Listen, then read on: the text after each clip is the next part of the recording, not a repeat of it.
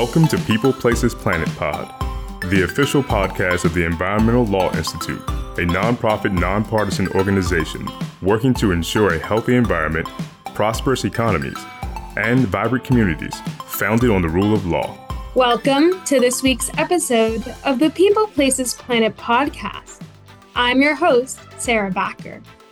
The US was ranked 39th out of 166 countries in a 2023 review of national efforts to implement the United Nations Sustainable Development Goals, or SDGs.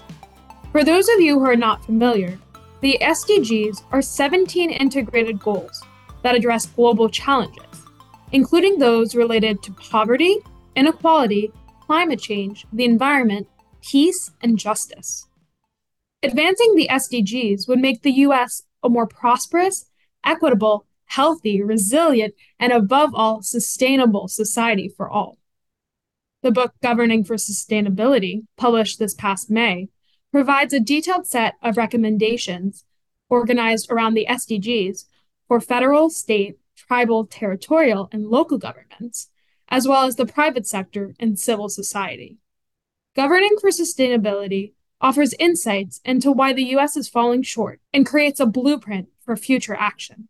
In this episode, I sit down with the editors, John Dernbach and Scott Schang, and gain insights into how all can play a role in making sustainable development a reality. John and Scott, thank you so much for being here with me today. Thank you. Appreciate the opportunity. This is the fourth book published by ELI assessing sustainable development efforts in the US. What do you see as a goal of this project? At the Earth Summit in 1992, the UN Conference on Environment and Development, countries all over the world didn't just endorse sustainable development, they agreed to take action to make sustainable development happen within their own boundaries. So, in the spring of 1997, as we're looking ahead to the five year anniversary of the Earth Summit, I had students in a seminar look at what the United States had done in specific areas and publish that as an article. The idea was that somebody out there ought to be looking at what the US was actually doing. There's an aspect of public accountability to that there's also an aspect of public information to that. And we published the article in the Environmental Law Reporter. Five years later, it seemed appropriate to put together a book with experts. And since that time, the books have been organized around not simply reporting on what the United States is doing, but also on making recommendations. And so these books all have recommendations in them because they're directed at the idea that the United States needs to make more progress on sustainable development. And they're also directed at the idea that public information about how the U.S. has done and specific recommendations can help move that process along.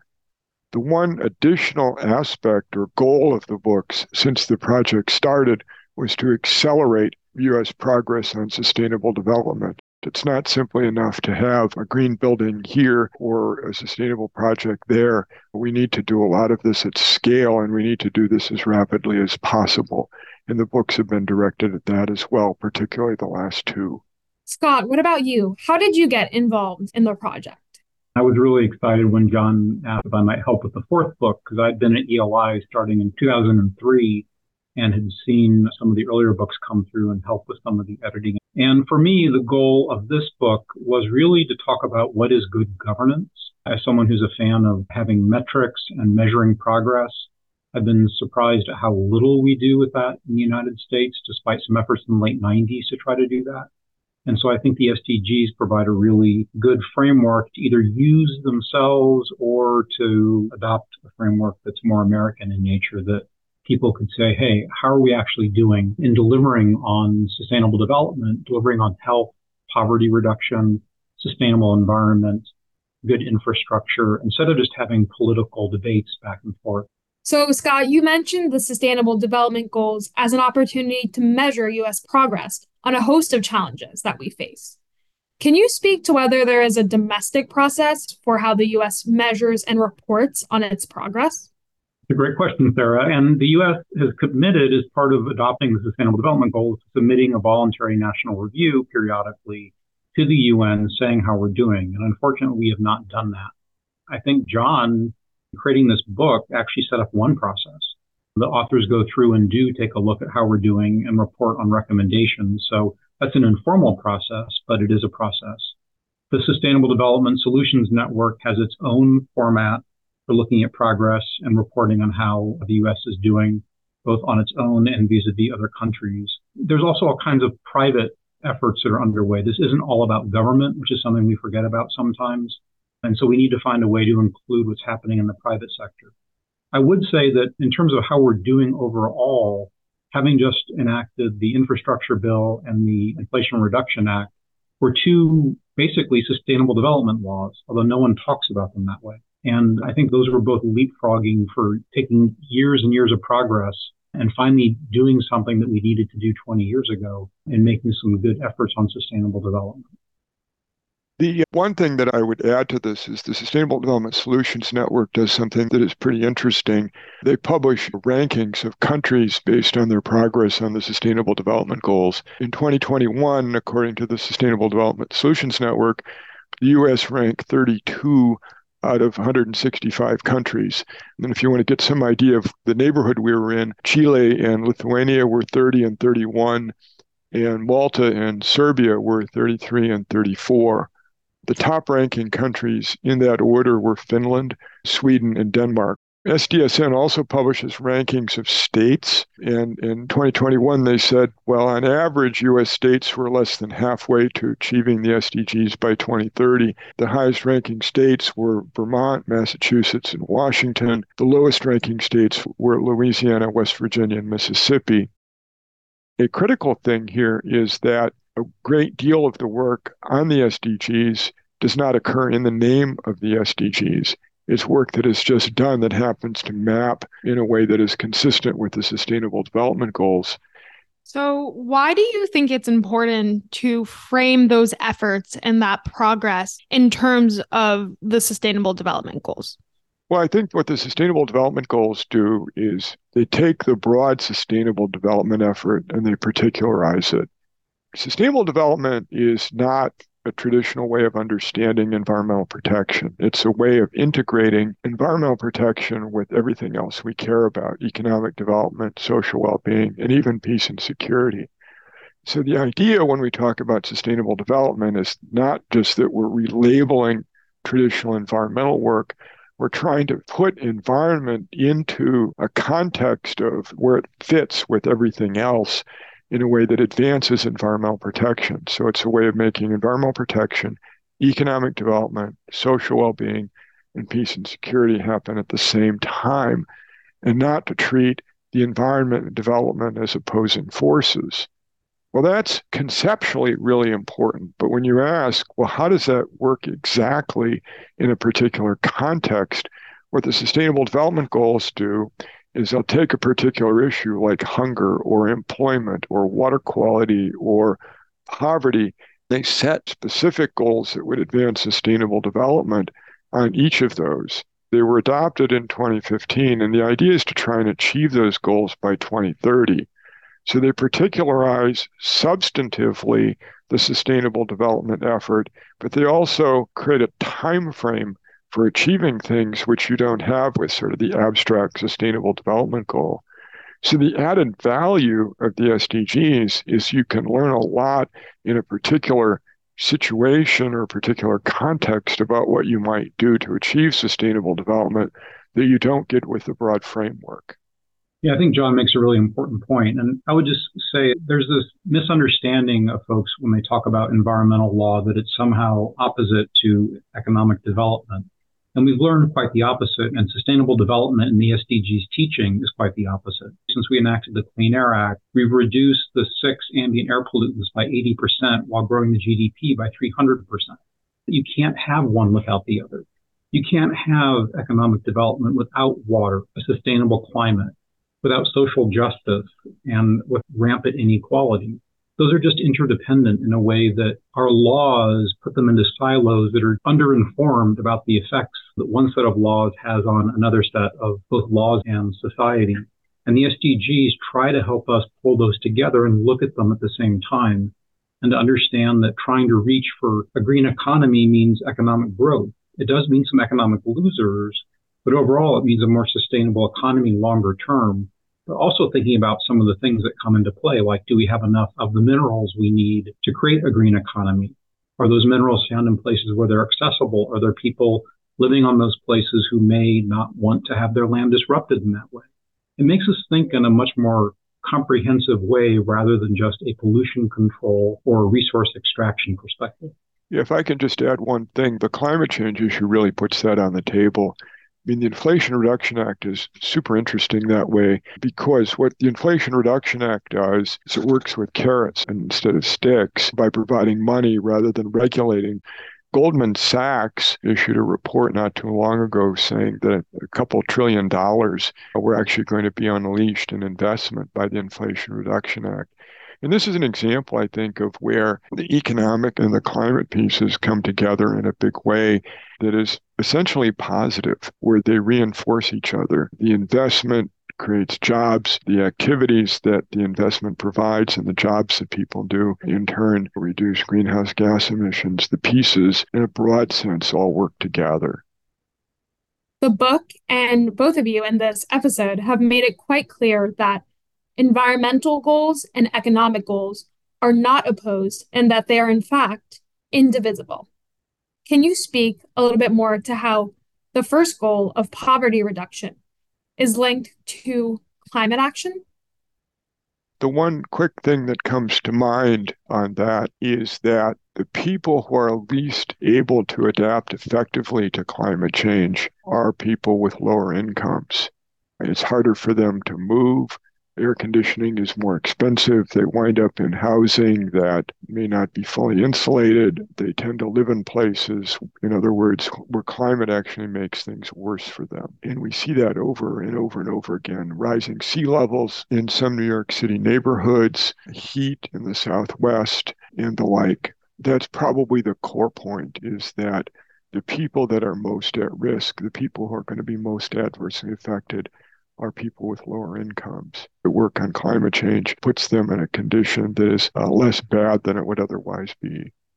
I think John's right. And I think climate, as he was saying earlier, makes so clear that in our current set of environmental laws and the way our regulations stack up, it's created to make sure that the winners continue to win and the losers continue to lose by taking vested interest and allowing them to continue to defend themselves. And that's made sure that people who are entrenched in poverty stay entrenched in poverty. And I think the climate goals of trying to look again at how we're creating these systems of production, how we allocate who we tax and why, what we give subsidies to and why can actually be used to get rid of poverty. They can become a poverty alleviation method by helping, for example, families who own land plant trees and get carbon credits or do cover crops we can find all kinds of ways for folks who are in poverty to earn revenue from their traditional resources. So, as we mentioned in the top of this episode, the US ranked 39th out of 166 countries in terms of the progress it's made on the SDGs. What are the main challenges that the US faces, and why is the US falling short? One, there's a lack of awareness in the United States that the Sustainable Development Goals even exist. John and I were at a conference at a law school of sustainability law professors, and the number who didn't know what the SDGs were was surprising. And when I asked my own colleagues and students how many people know what the SDGs are, it's still a minority of people. And that doesn't happen in other countries, which tend to take them more seriously. So that's number one, just a lack of awareness. Number two is in America, we have a real allergy towards two things. One, anything international like the United Nations. And two, anything looking like planning, particularly if it's imposed by a government. That we just dislike in our bones, given where we come from as a nation. And so hearing that there's this great set of United Nations created goals, despite the fact the United States had a key role in creating them, just doesn't land well with your average American.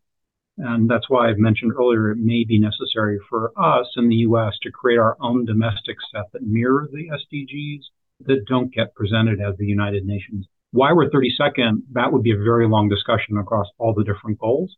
By and large, I would say it's because Americans believe in bootstrapping ourselves up and that there's this idea that we can all improve on our own as individuals. There's a general lack of agreement around collective action, the benefits of collective action, the benefits of comprehensive health care, so that we're all well enough to contribute to the economy. There's a general lack of understanding that our number one cause of bankruptcy are healthcare bills, and that there's just this belief going back to where we started that individuals should be able to do it on their own. That I think is actually anti-American, but has become portrayed as the American way of coming at things. And other countries have found that there's ways to do collective action without being communist or socialist. And hence the top three are all countries that are liberal democracies that are making progress. That was really helpful, Scott. I would add we tend to see ourselves as singular or special in the U.S. in working hard to implement international agreements is not something that a lot of folks warm up to very much.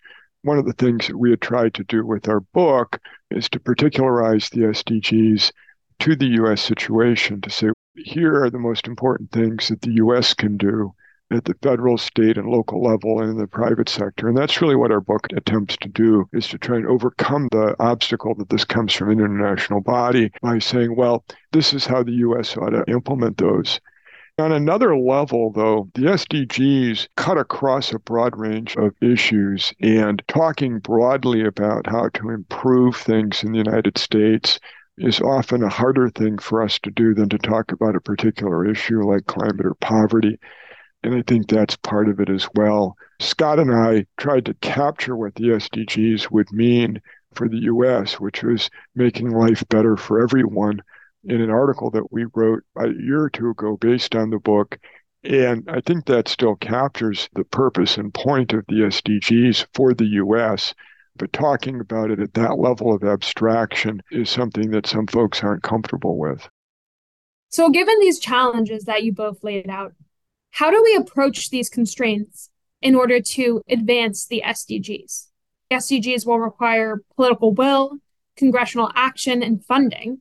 And as we've seen, all of those are not easily given to these kinds of projects.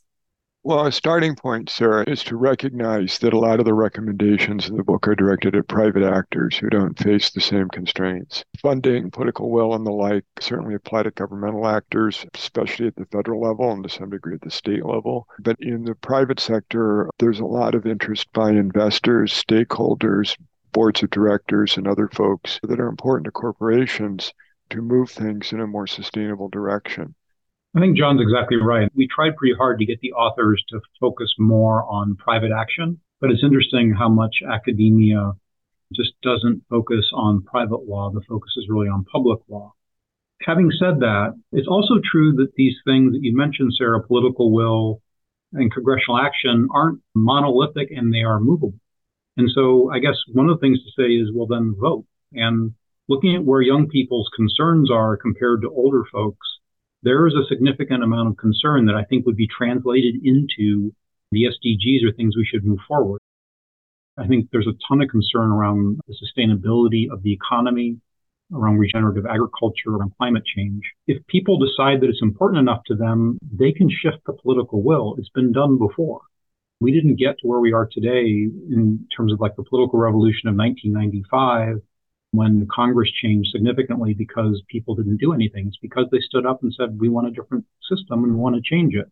Well, that can happen again. And the way American politics works, it will. But if people want to take an hour a day instead of being on TikTok or Instagram and talk to their local folks about how they think about politics, if they want to figure out who their congressional representative is, who the local city council folks are and act on it, then we'd probably see a very different outcome.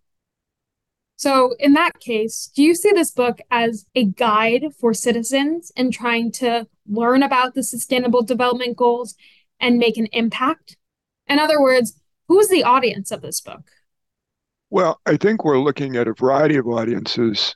One audience for sure is people who are politically active. But on the academic side, we're also interested in that from several different points of view. Prior books in this project have been used in classrooms for quite a long time. And certainly that's a place where the book can be used and I think should be used. And then there's a kind of broader point that Scott alluded to earlier that we don't have the resources to tackle each one of these issues in a silo. In other words, we can't successfully address climate change in a way that's going to, say, hurt job creation or the economy or that is going to make poor people worse off. We've got to mm. find ways of addressing climate change in ways that furthers these other goals, these other SDGs. And Figuring that out is a political job but it's also an area where academic people, I think, can be of considerable value in the research and writing that they do. What exactly are the incentives for the private sector to do the right thing and advance sustainability goals? I think it's a good business sense, Sarah, and they've learned that. So if you look at most companies reporting on how they're doing from a human rights, environmental perspective, the SDGs are a part of those reports. And in this way, many multinational companies and US companies are far ahead of the federal government in understanding the SDGs and in using the SDGs. And they're not doing it out of some kind of misplaced sense of corporate do-gooderism, and they're not misusing their shareholders' money. What they're doing is saying, we're creating products. Products need inputs. Products need sustainable electricity. Products need a well-informed, trained, and healthy workforce in order for us to work. I work with some of the leading multinationals on their policies around land rights. And they're not doing it because they think it's just a nice thing to do. They're doing it because if people don't have secure land rights to provide agricultural goods to these companies, they won't be able to source them and make their product. It is a business argument at the core. And also, this is a conservative argument at the core. We're not calling for government to step in. We're calling for people to just do what makes sense in order to make the economy and the environment and social welfare all be sustainable at the same time. There may be at times some greenwashing. I'm not saying that never happens. It does. But also the new term that's out there is green hushing.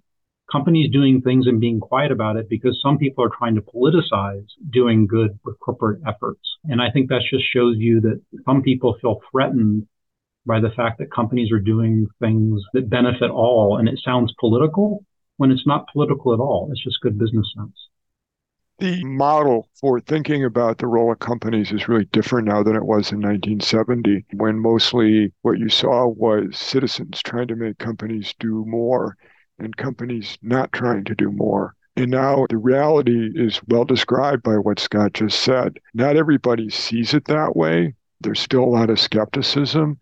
And to the folks who are skeptical about the private sector, what I would encourage you to do is keep an open mind on a company by company or sector by sector basis. There's actually quite a lot of good that a great many companies are doing in moving in a more sustainable direction.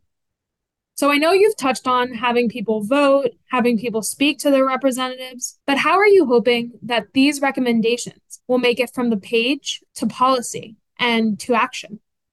we hope that people will read the book and that they'll look at the recommendations and they'll take them to heart and they'll talk to their elected representatives about them. We hope that people and companies will read these recommendations and look to see whether there's additional things that they might be able to do. And we hope that people in the classroom setting will look at these recommendations and then when they graduate, take them out into the world, or maybe even while they're still in the classroom, take them out into the world. And so we're hopeful that people listening to this, people who learn about the book in other ways, will find ways of moving the recommendations into the real world. Not so much, perhaps, across the board, but certainly on the issues that they work on. The book does a great job, thanks to the author's insights, of helping people figure out what to do next. And there's a lot of energy right now. There's a lot of money out there moving forward. There's a lot of push from foundations, from NGOs, from companies to try to do something around climate, which is basically sustainability. And I think we have many people create something new because they're not aware that something already exists. And because the SDGs pull these together in a way that's helpful, I hope people will learn that they're there there's no need to reinvent the wheel. You already have a plan of action ready to go. So when the opportunity presents itself, we're able to execute. Are there one or two recommendations that are offered in the book that you find the most innovative or the most creative? I can't pick between my favorite children. I will say that there are a couple of insights that I took from reading the author's different pieces and putting them together. One I've already mentioned, which is the insight around healthcare that our failure to provide efficient, cost effective healthcare in our country drives inequality among genders, drives poverty, drives hunger. I was aware that we had problems there, but I wasn't aware of the degree to which it infects our economy, our society. The second was the food and agriculture system. Agriculture for many states is now the number one source of air and water pollution.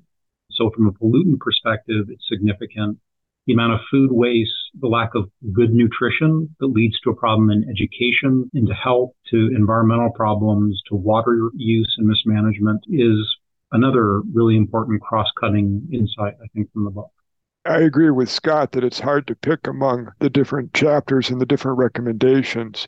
One set of recommendations that really appealed to me and affected my thinking is the one on partnerships. There's actually an SDG on that. The basic idea is, is that this is not simply about the government requiring someone to do something or prohibiting someone from doing something. What partnerships are about is varieties of different public and private entities getting together and working toward particular SDGs. On particular recommendations, two kinds of things that jumped out at me. I liked a lot the recommendations on environmental justice in the water pollution chapter that Bob Adler wrote because they draw attention to the reality that it's not enough if most people get clean water, but some people don't. That's not good enough. We have to really try and make available clean water to everyone. And the chapter on decent work in SDG 8 uh, by Steve Herzenberg and the recommendations on strengthening the role of labor struck me as both timely and important, particularly as we appear to be coming out of the UAW strike. I want to close off our discussion by asking both of you if you can provide any guidance for individuals who might feel overwhelmed by how much progress we need to make on these goals. How can they contribute to advancing the SDGs in their lives? That's a really good question, Sarah. My answer would be that we don't, most of us, have an agenda that covers everything. What I would suggest is that whatever you do, whether you're a student, whatever line of work you do, wherever you live or work, whatever you're good at, look at what's in front of you at work, at home, the various communities in which you operate and see if there's a more sustainable way to do it. Use the SDGs, use the book to help figure that out because there's no one right thing to do. There's no one right place to do it. There's no one right line of work here. There's so much that needs to be done. And if we all help to make progress in the places where each of us live and work, then together we get to a more sustainable future. I think John's exactly right. I think it's you do you and you let others do them. You do what's your strength. If you're really into electric cars and that's how you want to make a contribution, knock your socks off. But if you see somebody else driving a pickup truck, let them have a solar installation at home that lets them stay off the grid and do something different than yourself. There isn't a, a need to be in lockstep. And if you find yourself struggling and getting burned out, there's another book I'd recommend called Zen and the Art of Saving the Planet which can help people navigate climate burnout. Well, I definitely need Zen. So I will be reading that book, and I am linking the book and other relevant resources in the show notes. John and Scott, this has been such a wonderful discussion, and I really hope people read this book and learn about what they can do to advance the Sustainable Development Goals. Thanks so much for being here with me today. Thank you for tuning in to People Places Planet Pod, brought to you by the Environmental Law Institute. We would like to hear from you. So please send us your questions, comments, and ideas to podcast at eli.org. And if you're interested in learning more about our work, attending one of our events, reading our publications, or becoming a member, please visit our website at www.eli.org.